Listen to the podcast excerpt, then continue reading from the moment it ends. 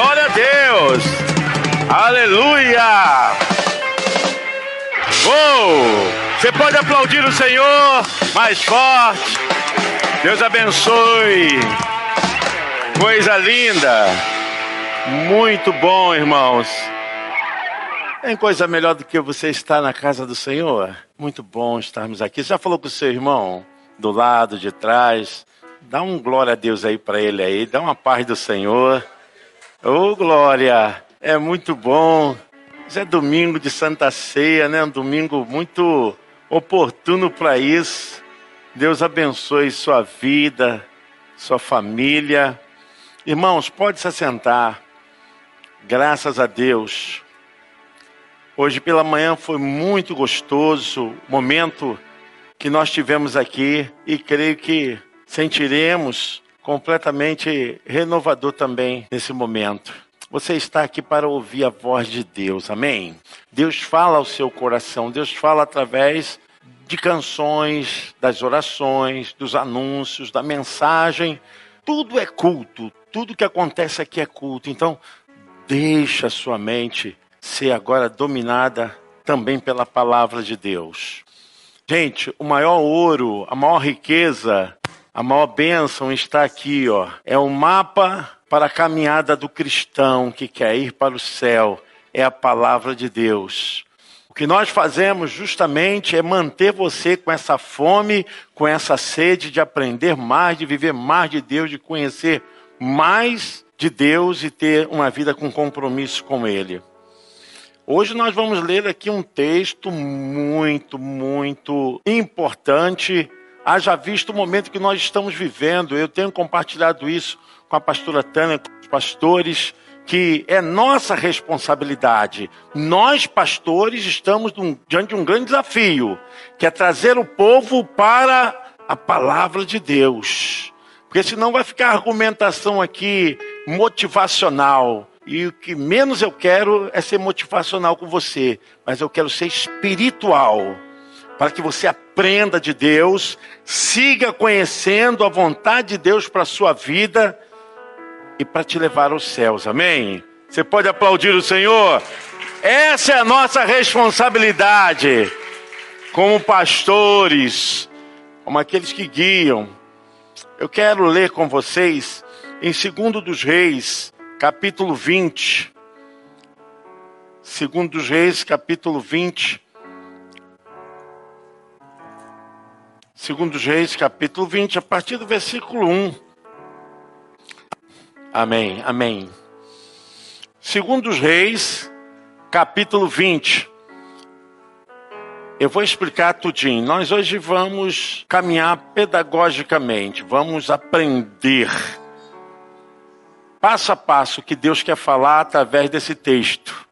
Por esse tempo, o rei Ezequias ficou doente e quase morreu.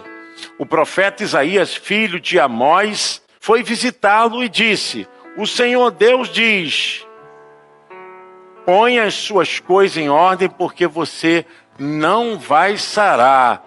Apronte-se para morrer. Então Ezequias virou o rosto para a parede e orou assim: Ó Senhor Deus, lembra que eu tenho te servido com fidelidade e com todo o coração e sempre fiz aquilo que querias que eu fizesse e chorou amargamente. Isaías saiu do quarto em que o rei estava, mas Antes que tivesse passado pelo pátio central do palácio, o Senhor Deus lhe disse: Volte e diga o seguinte a Ezequias, o governador do meu povo: Eu, o Senhor, o Deus do seu antepassado Davi, escutei a sua oração e vi as suas lágrimas. Vou curá-lo. E daqui a três dias você irá até o templo. Vou deixar que você viva mais 15 anos. Livrarei você e esta cidade de Jerusalém do rei da Síria. Defenderei esta cidade por causa da minha honra e por causa da promessa que fiz ao meu servo Davi. Então Isaías disse: Ponham uma pasta de figos em cima da úlcera do rei, e ele ficará bom. E o rei Ezequias perguntou: Qual será o sinal de que o Senhor Deus vai me curar e de que daqui a três dias eu poderei ir até o templo? Isaías respondeu: O Senhor lhe dará um sinal para provar que vai cumprir a sua promessa. O que você prefere? Que a sombra das escadarias avance dez degraus ou volte dez degraus? Ezequias respondeu: Fazer a sombra avançar dez degraus é fácil. Eu quero que ela volte dez degraus. Então Isaías orou a Deus, o Senhor, e ele fez a sombra voltar dez degraus na escadaria feita pelo rei Acais. Por esse mesmo tempo, o rei da Babilônia, Mirodac Baladã, filho de Baladã, soube que o rei Ezequias havia estado doente, então lhe mandou uma carta e um presente.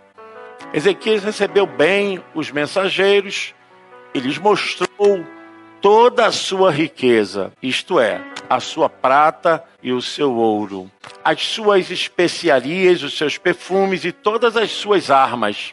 Não houve nada nos seus depósitos ou nem em qualquer outro lugar que Ezequias não mostrasse. Então o profeta Isaías foi falar com ele e perguntou: De onde vieram esses homens? E o que foi que lhe disseram? Ezequias respondeu: Eles vieram de um país que fica muito longe daqui, vieram da Babilônia.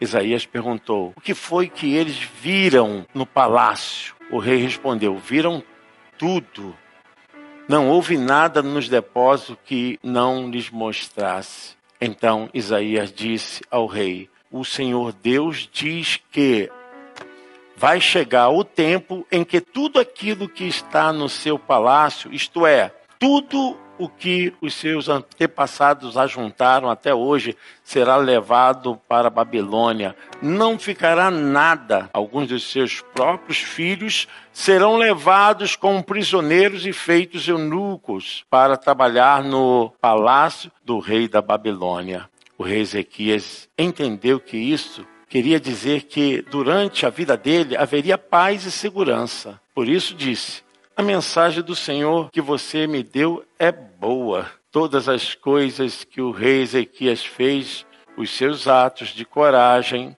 e como ele construiu um reservatório e cavou um túnel para levar água para dentro da cidade, tudo isso está escrito na história dos reis de Judá.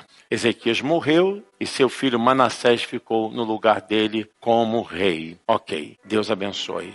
Senhor, muito obrigado pela tua palavra, que possamos agora aplicá-la aos nossos corações.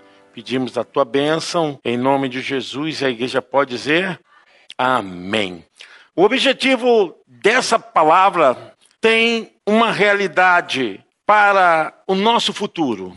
Essa mensagem tem um interesse muito grande de despertar em nós, pastores, líderes dessa casa, igreja, uma verdade absoluta que é a palavra de Deus, que permeia sobre a estrutura das nossas mentes, nossos comportamentos, do nosso dia a dia e das nossas decisões. Nós somos guiados pela palavra de Deus. Você pode dizer amém? O que Deus fala, nós ouvimos. Você pode dizer amém?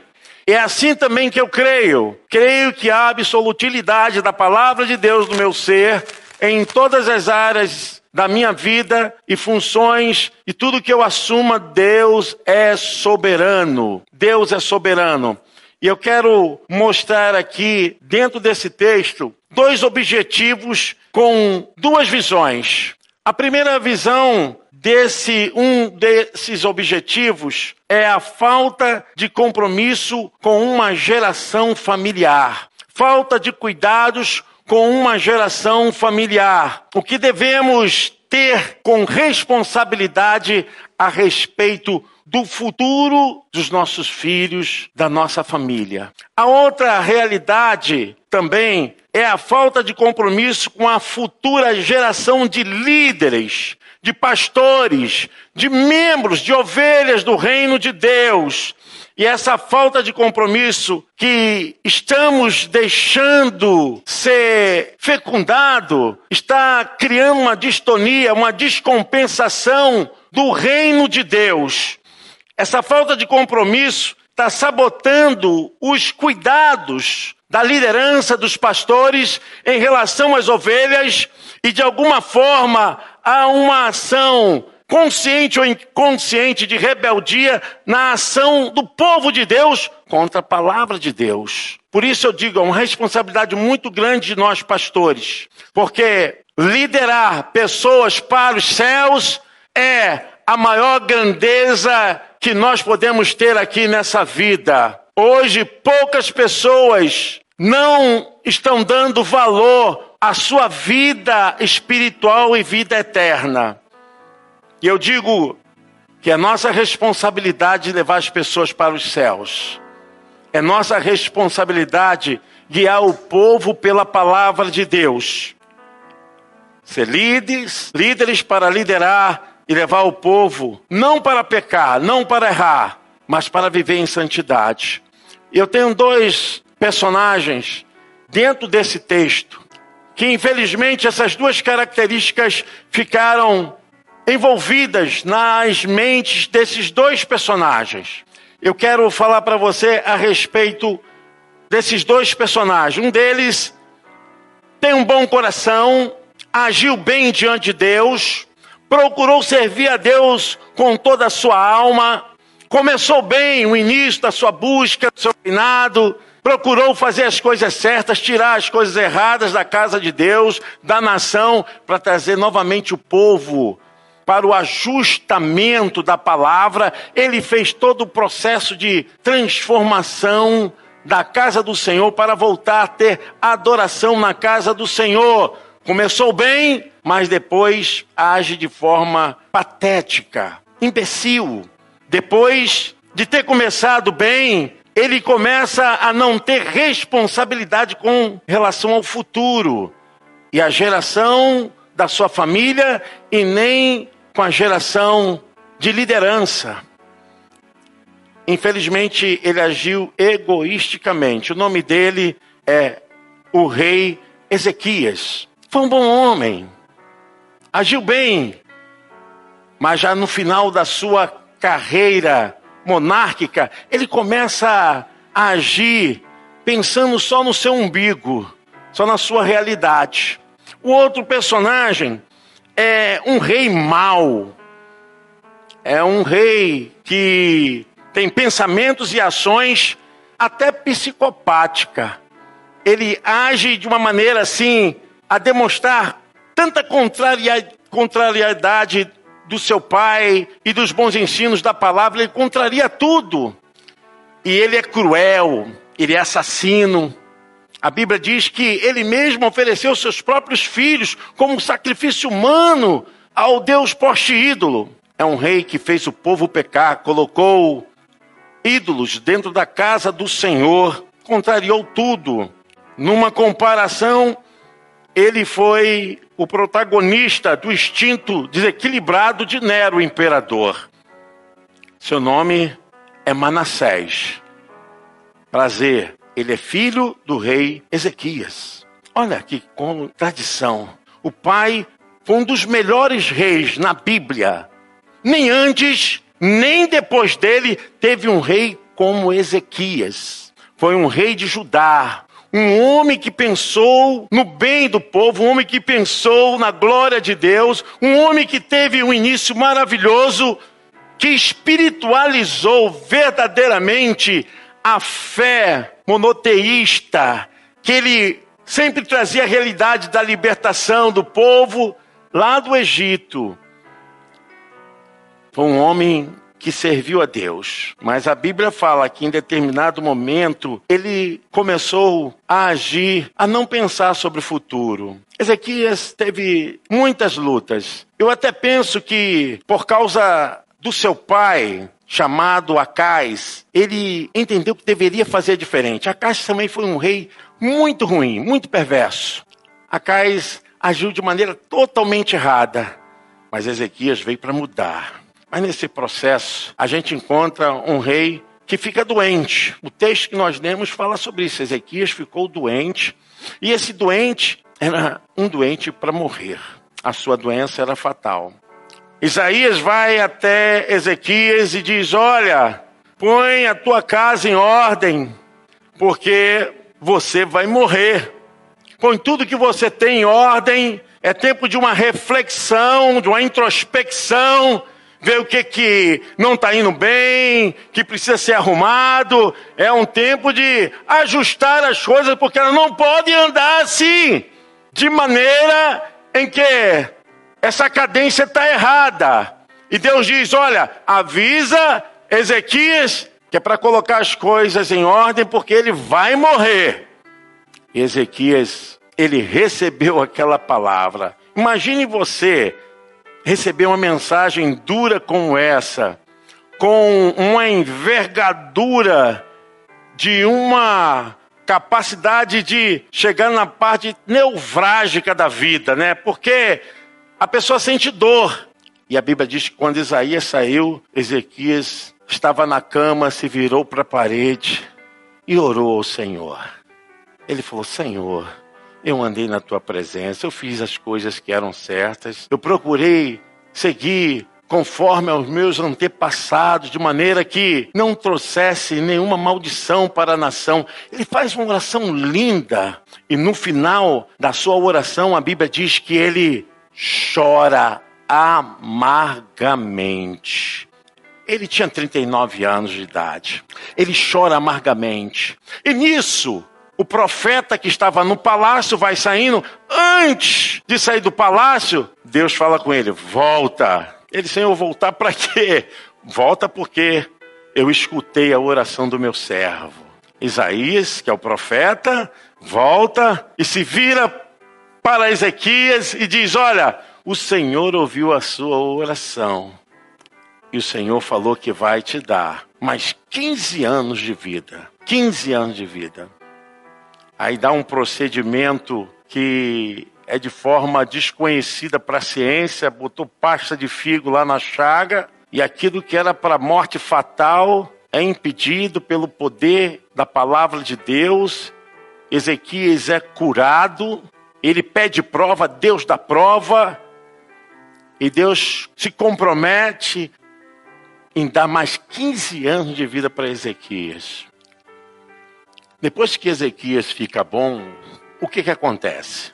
Ele se orgulha, ele fica vaidoso, né? Ele se sente portentoso, se sente forte, né? Se sente um rei que tem que ser visto pelas pessoas. Aí vai os mensageiros da Babilônia, sabendo que ele havia sido curado, levar presentes, cartas para ele de consideração. E nisso, Ezequias comete a sua maior fraqueza, que é vaidade, que é o orgulho. Abriu todo o palácio, mostrou todos os depósitos, riquezas, acúmulos de ouro, de prata, especiarias, perfumes e todas as coisas que tinham dentro do palácio. Era uma riqueza da nação. Ele mostrou tudo. E nisso, o profeta Isaías vai lá e pergunta: quem são esses homens? O que eles vieram fazer aqui?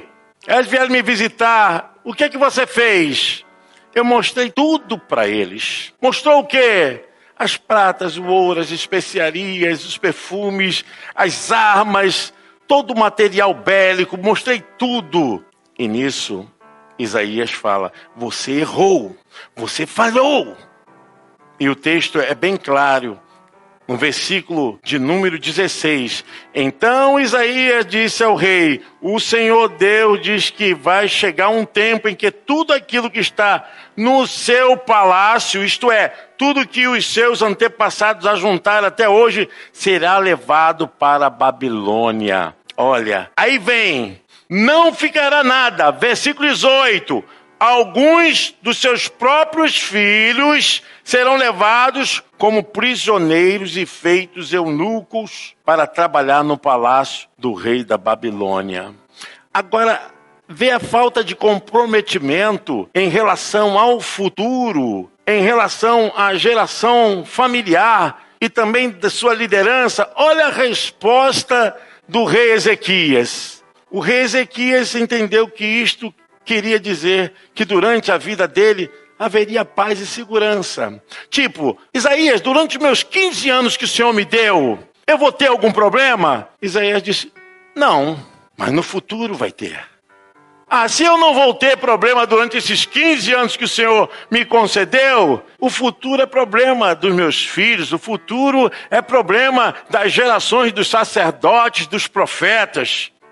Aí ele diz o seguinte: a mensagem do Senhor que você me deu é boa. Olha, que coisa de louco. Ele pensou nele no umbigo dele e naquele período de tempo para viver bem, e as gerações da sua família, gerações dos sacerdotes, da liderança da nação, ele não se importou, ele não se preocupou. Meus queridos, meus irmãos, eu posso falar com vocês uma coisa com toda a minha sinceridade, com todo o meu ser. Eu não vejo um futuro bom para a igreja se nós continuarmos assim. Eu estou falando de um modo geral. Eu não quero cometer esse pecado de Ezequias, achar que eu tenho que fechar uma gestão ministerial de um trabalho como pastor, como pai, e o resto que se dane, que se virem. Eu acho que isso é um momento de reflexão para nós, porque a palavra de Deus, quando foi dirigida para ele, no versículo 1 diz assim: ó, ponha em ordem a sua casa. A mensagem foi esquecida. O que mais deveria tomar conta da sua mente, das suas articulações, era ele ajustar em relação ao futuro, era ele pensar na nação para o futuro. Mas ele é dominado por um egoísmo, por uma vaidade, por uma soberba, por uma ganância de olhar só para a sua grandeza e se esqueceu. Eu tenho me preocupado muito com essa nova geração com as mudanças abruptas tão rápidas que estão acontecendo na nossa comunidade cristã. As pessoas estão pensando no momento, não estão pensando numa geração. O que estamos deixando de herança? Qual tem sido a nossa maior riqueza para essa geração que está vindo? O que você tem deixado de herança para os seus filhos, para os seus netos? Qual é a mensagem que você tem deixado para a sua casa? Qual é a sua preocupação? É só a sua vida, é só a sua visão imaginária. Eu percebo, os irmãos, aqui, essa tolice, essa visão patética de Ezequias, depois de ser considerado um dos melhores reis de Judá, agir de forma tão incoerente. E a coisa é tão séria, irmãos, porque quando eu falei dos dois personagens, eu estou falando de um melhor rei que se tornou incoerente, patético e egoísta. Não poderia produzir outra coisa senão um filho rebelde, tirano, assassino, cruel, que foi o seu filho Manassés. Porque o seu filho Manassés nasce depois que ele recebe a cura, três anos depois. Enquanto ele recebeu a cura, esse filho não era nascido. Olha o que acontece. Eu não sei se Manassés faz isso por rebeldia, por tirania, para descredenciar tudo que o pai fez, ou se ele era um homem revoltado, porque o que menos Ezequias demonstrou aqui era a compatibilidade de afetividade com a família dele. Ele que se dane, não vai acontecer comigo. E o profeta falou: ó, vão levar os seus filhos, seus filhos serão eunucos, a nação será levada. E ele, mas vai acontecer isso no meu tempo enquanto eu estiver vivo? Ah, o resto que se dane. E não poderia ter outra coisa tão terrível como o reinado de Manassés. O reinado de Manassés foi um dos piores reinados no reino de Judá. Na história da nação de Judá, não teve um pior rei que Manassés. Manassés chegou ao estado de ser um infeliz, desgraçado dos piores reis até dos reis inimigos. A Bíblia diz que até aqueles que antecederam a terra de Canaã, que tinham costumes terríveis, eram homens maus, não chegaram aos pés de Manassés na crueldade, na perversidade. Ele se envolveu com toda a prática de coisas erradas para demonstrar a sua revolta. Esse garoto foi mimado, esse garoto foi largado, foi criado não sei quem, e foi vivendo de maneira que ele tinha uma falta do pai terrível. E quando começou a reinar, ele desconstruiu tudo que o pai fez. Ele colocou os postes ídolos dentro da casa do Senhor. Ele começou a fazer atos de buscas mediúnicas. Ele buscou necromancia, feitiçaria, ele praticou bruxaria, ele fez tudo quanto foi coisa que Deus condenava. Parece que era uma rebeldia. Papai não cuidou de mim, eu vou mostrar agora a minha crueldade. E isso, irmãos, está aqui na palavra de Deus. Segundo dos Reis, capítulo 21, versículo de número 2. Pode até colocar aí, irmã. Olha o que diz. O texto é um pouco comprido, mas eu quero que vocês entendam como essas coisas podem fluir e tomar uma força tão errada porquanto abandonaram a Deus. É a mesma coisa que nós vivemos hoje. O que, que nós estamos produzindo? O que, que nós estamos deixando de herança? Olha o que Manassés deixa de herança, ou melhor, Ezequias deixa de herança para Manassés. É isso aí, ó. Manassés pecou contra Deus, o Senhor, seguindo os costumes nojentos das nações que o Senhor havia expulsado da terra conforme o povo de Israel avançava. Ele construiu de novo os lugares pagãos de adoração que Ezequias, o seu pai, havia destruído. Construiu altares para adoração do deus de Baal e fez poste ídolo da deusa de Acera, como Acabe, rei de Israel, havia feito. Manassés também adorou as estrelas e construiu altares pagãos no templo onde, conforme o Senhor Deus tinha dito, ele devia ser adorado. Nos dois pátios do templo, Manassés construiu altares para a adoração das estrelas. Queimou, seus, queimou seu filho em sacrifício, fazia adivinhações e feitiçarias e consultava adivinhos e médios.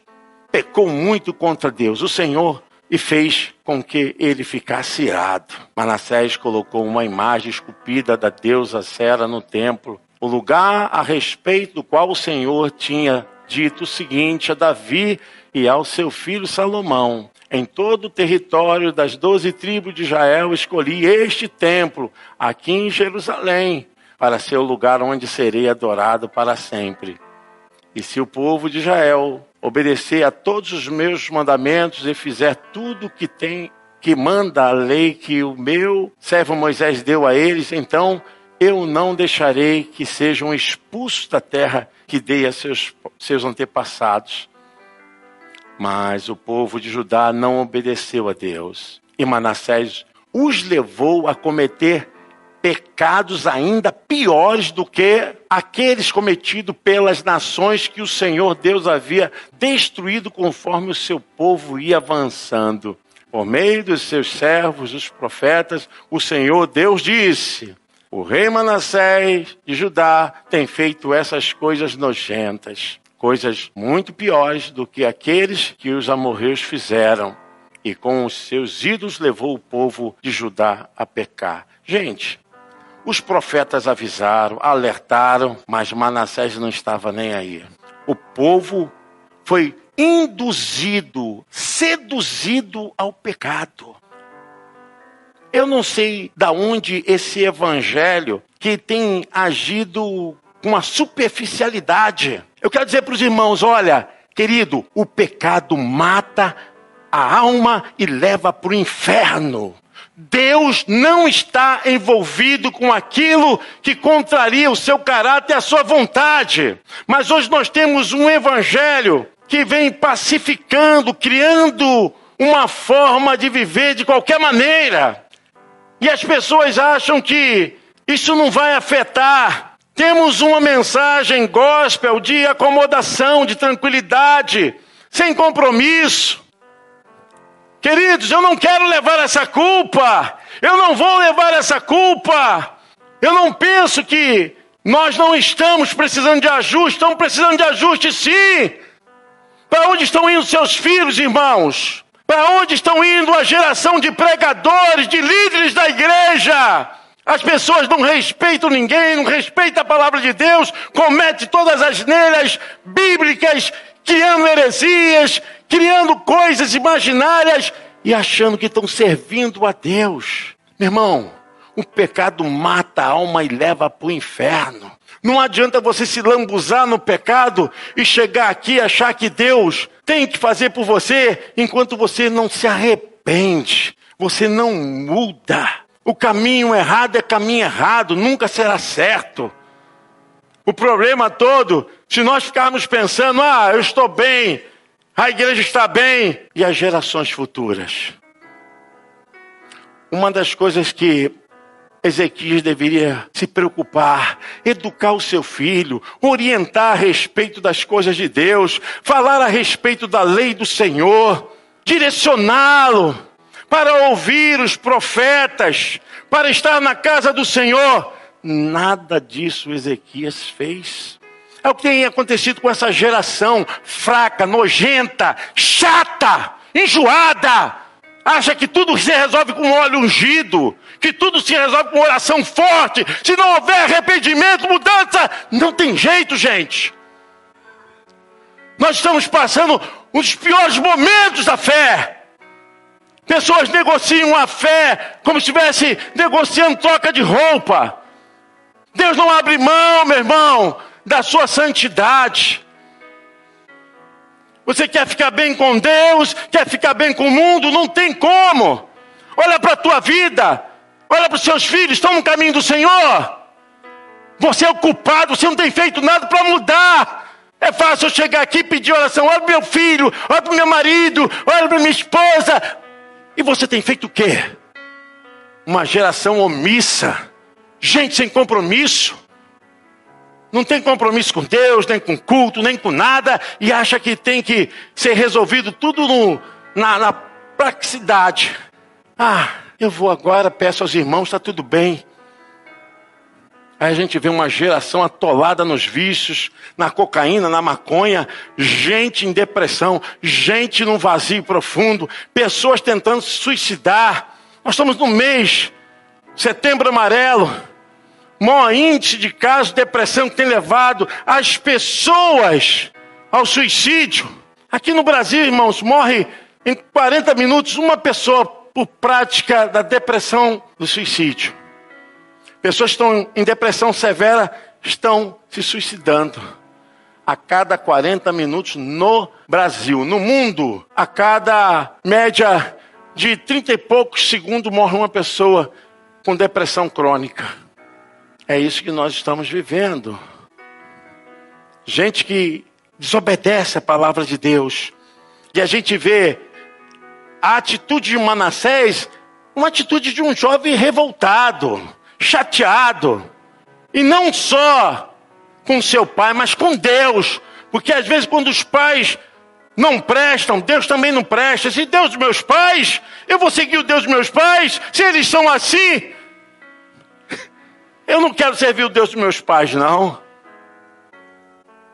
É um tempo que esse espírito patético de inércia de falta de compromisso com o futuro tem que ser quebrado, anulado, rejeitado pela autoridade do nome de Jesus. Ensina ao teu filho o caminho que deve andar, mesmo quando for adulto, ele não se desviará dele. Deus falou: põe a tua casa em ordem.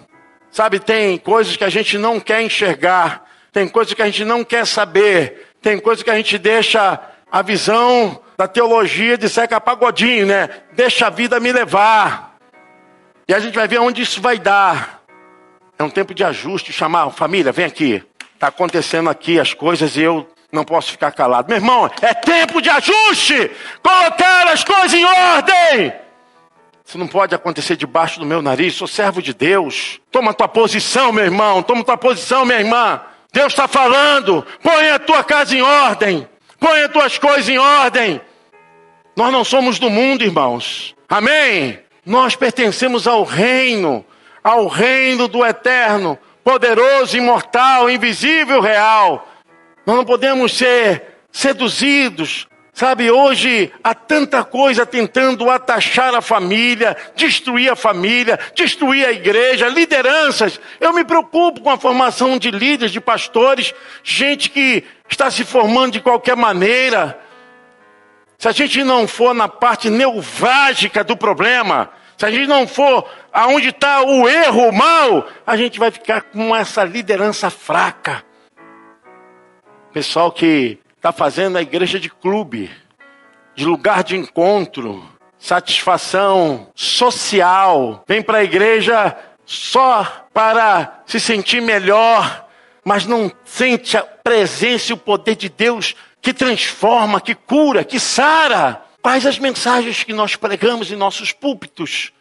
O que, que queremos movimentar? É cair na média da mídia ou cair na vontade de Deus? Você está olhando, está vendo e você não reage, não fala nada. Está tudo bem.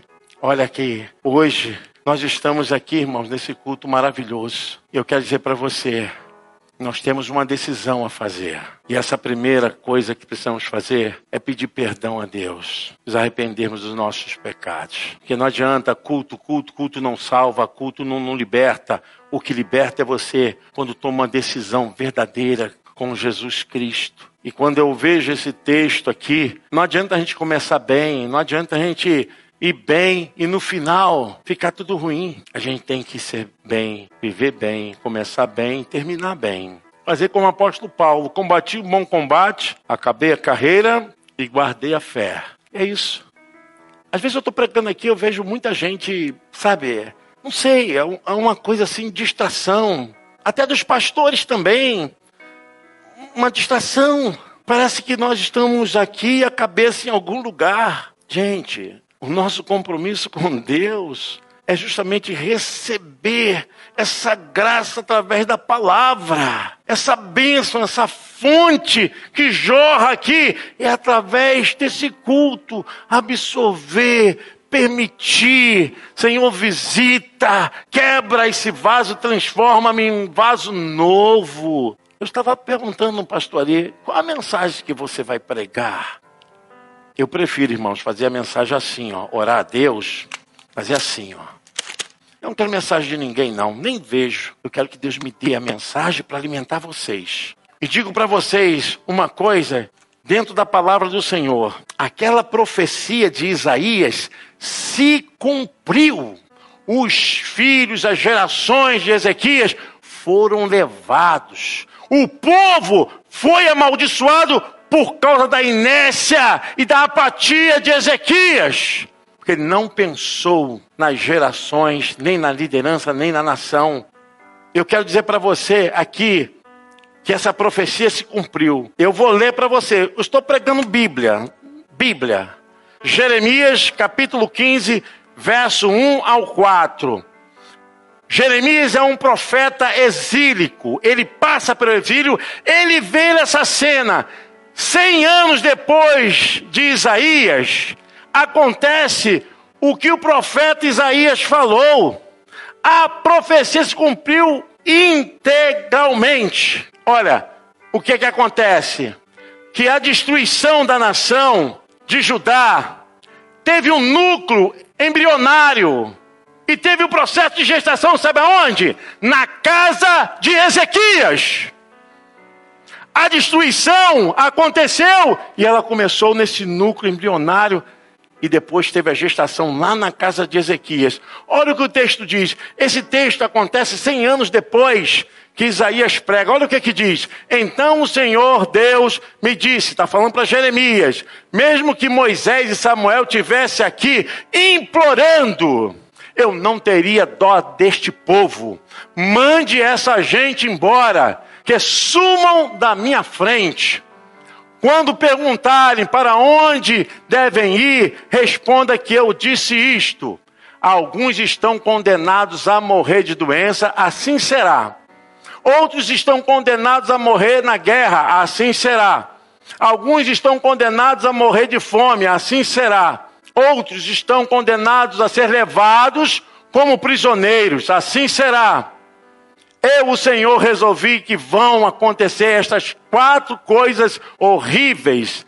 Eles morrerão na guerra, Os cães arrastarão os seus corpos, as aves os comerão, e os animais selvagens devorarão as sobras. Farei com que todos os povos do mundo olhem para eles com horror, por causa daquilo, que está escrito? Que Manassés, filho de Ezequias, fez em Jerusalém, quando era Olha a provocação, aonde estava o processo embrionário desse cativo de 70 anos. Processo de cativeiro de 70 anos foi aonde? Foi lá na casa de Ezequias. Bíblia, eu só li Bíblia para vocês. O cativeiro babilônico foi gerado mais de 100 anos na casa do rei Ezequias, porque ele não colocou a sua casa em ordem. Põe a sua casa em ordem. Nós não podemos mais ficar pregando mensagens motivacionais, mensagem de equilíbrio. Não, a mensagem é bíblica. O povo tem que aprender a Bíblia. O povo tem que aprender a palavra de Deus, obedecer a palavra de Deus. O pecado está na ordem do absoluto. Tudo que é contra a natureza de Deus, contra a palavra de Deus, é pecado. Relativizar o pecado, meu irmão, vai levar o povo para a destruição. Ah, deixa pra lá, não se incomode não. É isso aí. Uma geração chata, mimada, hipócrita, não pode se ouvir a palavra de Deus, tem que fazer algo para movimentar, para trazer o. Irmãos, permita-me aqui com toda a minha santa paciência. Tem que inventar culto para o povo vir adorar a Deus? Se não tiver culto assim assado, o povo não vem? Que povo chato, povo que não ama a Deus você não tem que vir para a igreja porque tem, ah, tem um culto bacana. Tem... Eu nunca, eu não, eu não entendo isso, irmão. Sinceramente, não entendo. Culto bacana, culto legal. Ah, Deus tem que falar. Ué, aonde Deus não fala? Agora a gente fica com um povo chato, mimado, um povo mal acostumado, que quer vir só se tem, tiver isso ou aquilo. Vai se converter, meu irmão. Vai se converter. A começar de mim. Vai se converter vai se converter. É tempo da igreja se converter. Aí, um montão de coisa, invencionista. Me perdoa, irmão, mas eu não aguento. É tanta invenção. O culto é culto, gente.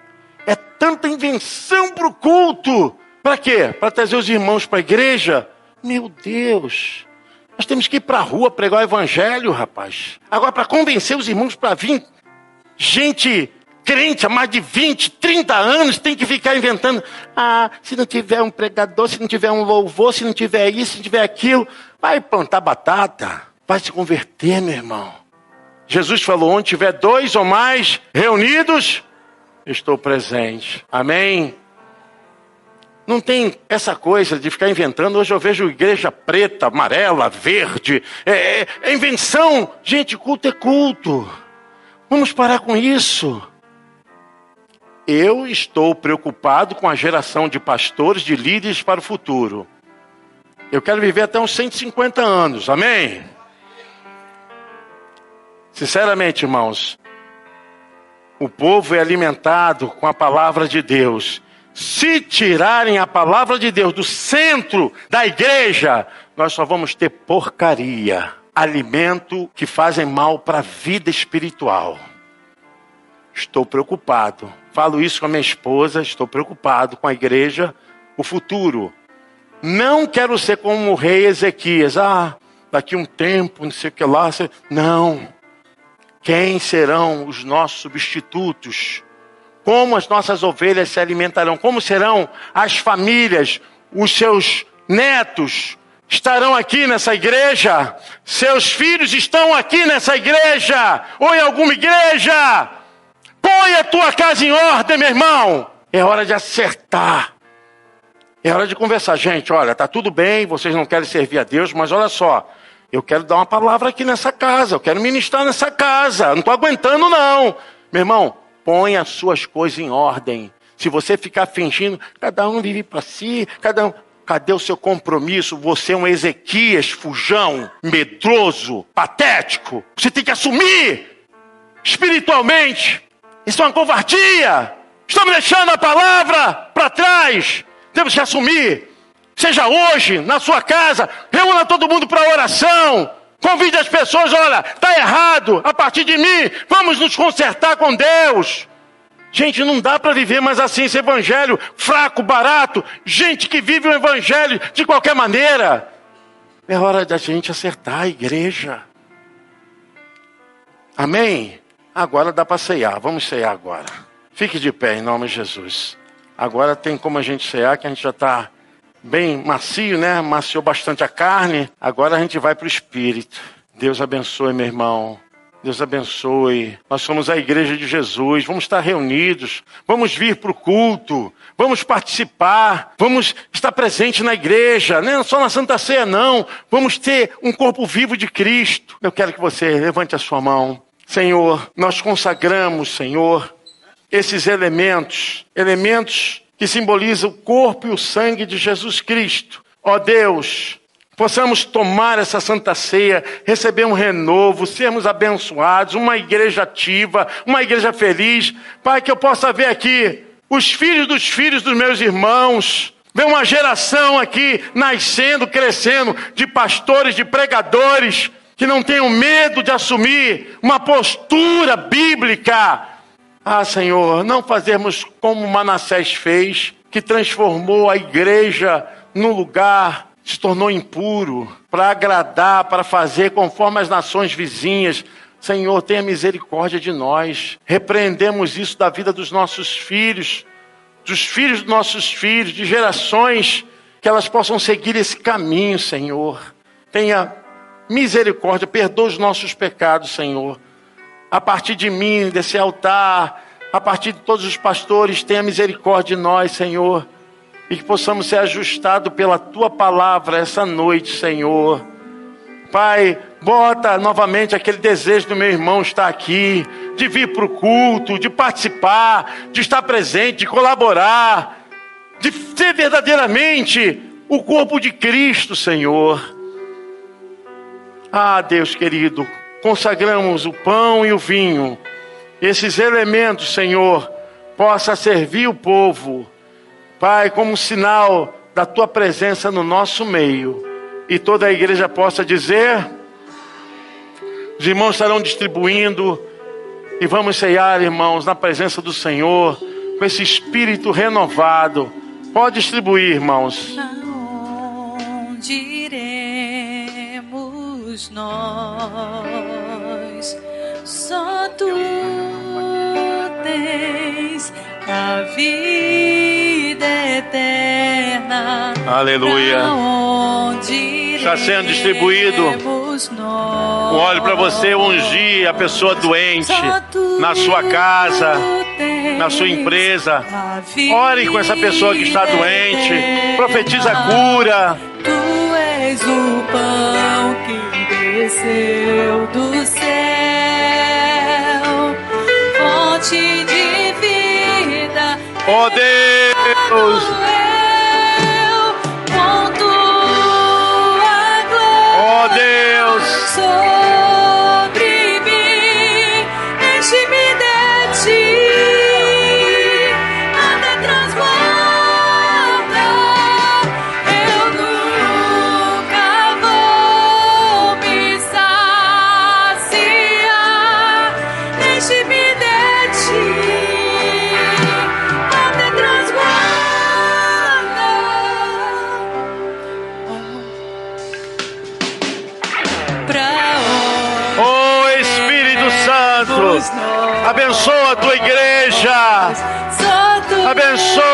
Senhor, o teu povo.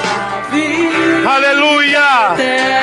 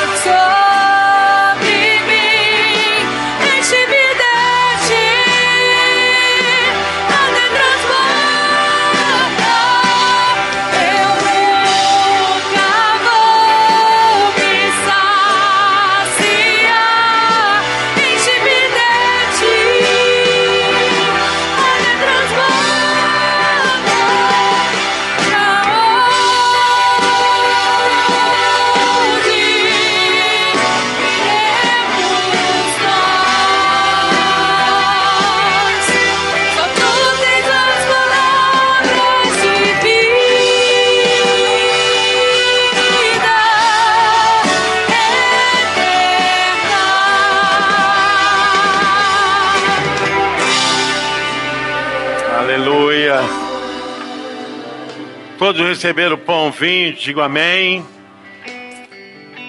Pega o seu pedaço de pão. Simboliza o corpo de Cristo. Em 1 Coríntios capítulo 11, versículo 23, o apóstolo Paulo diz: O que o Senhor Jesus Cristo havia falado aos seus discípulos, o que eu recebi do Senhor, que também vos entreguei, que na noite que o Senhor foi traído, tendo tomado pão, tendo dado graça, disse: Esse pão é o meu corpo que é partido por vós. Tomai dele, comei todas as vezes em memória de mim. Semelhantemente, após ter ceado, ele tomou o cálice e disse: Esse cálice é a nova aliança no meu sangue. Tomai dele todas as vezes em memória de mim. Senhor, nós consagramos o pão e vinho para a tua igreja, comprometida com teu reino, Senhor com a tua obra. E aqui o Senhor possa nos fortalecer na fé. E nós estamos cumprindo, Senhor, essa aliança que temos contigo, de sermos seus servos, debaixo da sua obediência para sempre. Podeis comer, irmãos, o pão que simboliza o corpo do Senhor.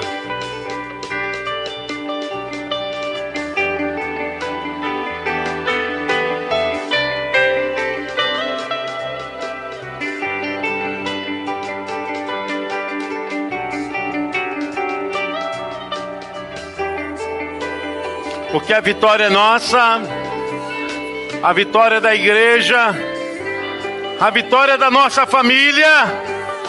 Podeis beber, irmãos, o vinho que simboliza o sangue do nosso Salvador.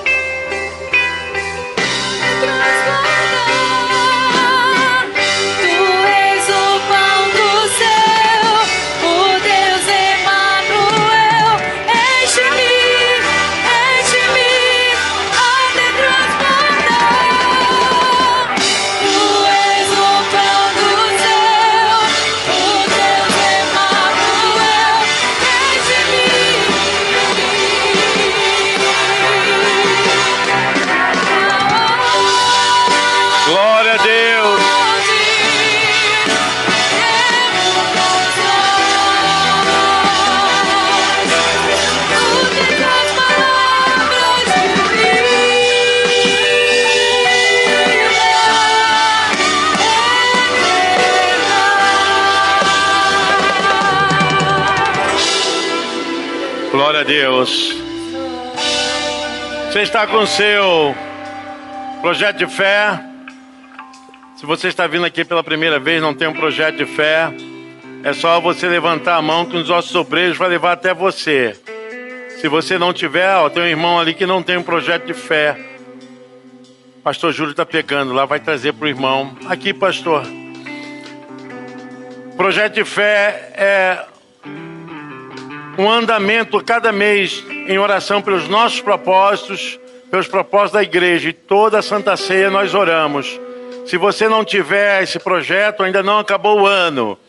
Tenha fé que vai acontecer. Só você levantar sua mão vai chegar até você aí. Alguém mais precisa do projeto de fé? Tem irmã ali que está levantando a mão, irmão também. Pastor Júlio, tem mais irmãos aqui. Depois vai dar os irmãos aqui? Então tá bom.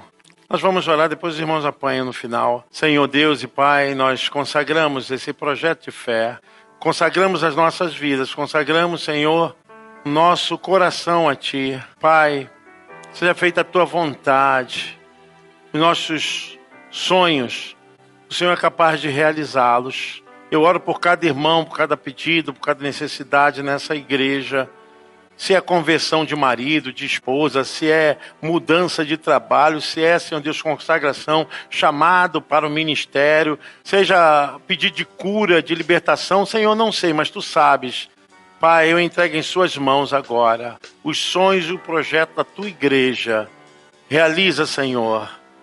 Leva-nos em paz para os nossos lares, debaixo da tua graça, em nome de Jesus. Você pode dizer amém? Porque até aqui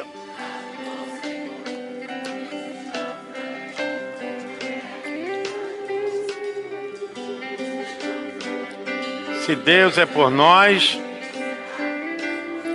posso todas as coisas e operando Deus.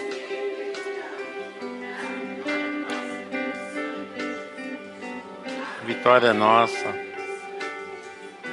Eu e a minha casa, eu irei adiante de ti. Quebrarei as portas de bronze. Dar-te-ei os tesouros escondidos, para que saibas o Deus de Israel Deus abençoe vocês. Nós queremos agradecer a presença da Débora que está aqui conosco. Faça sinal com a mãozinha aí, Débora. Cadê a Débora? Ah, tá lá atrás. Marcelo também. Ô Marcelo, seja bem-vindo, tá? E Gustavo. Quem é o Gustavo? Bom, quero agradecer a presença de todos os nossos irmãos. Deus abençoe, uma boa noite, uma semana de paz muita tranquilidade. Levante a sua mão e que a graça do nosso Senhor e Salvador Jesus Cristo, que o grande amor de Deus Pai e que a doce, a maravilhosa presença de Deus, o Espírito Santo, esteja com você, com sua família, com toda a igreja de Jesus espalhada pela face da terra. E o povo mais lindo diz: Pai, tchau, Deus abençoe, vai na fé.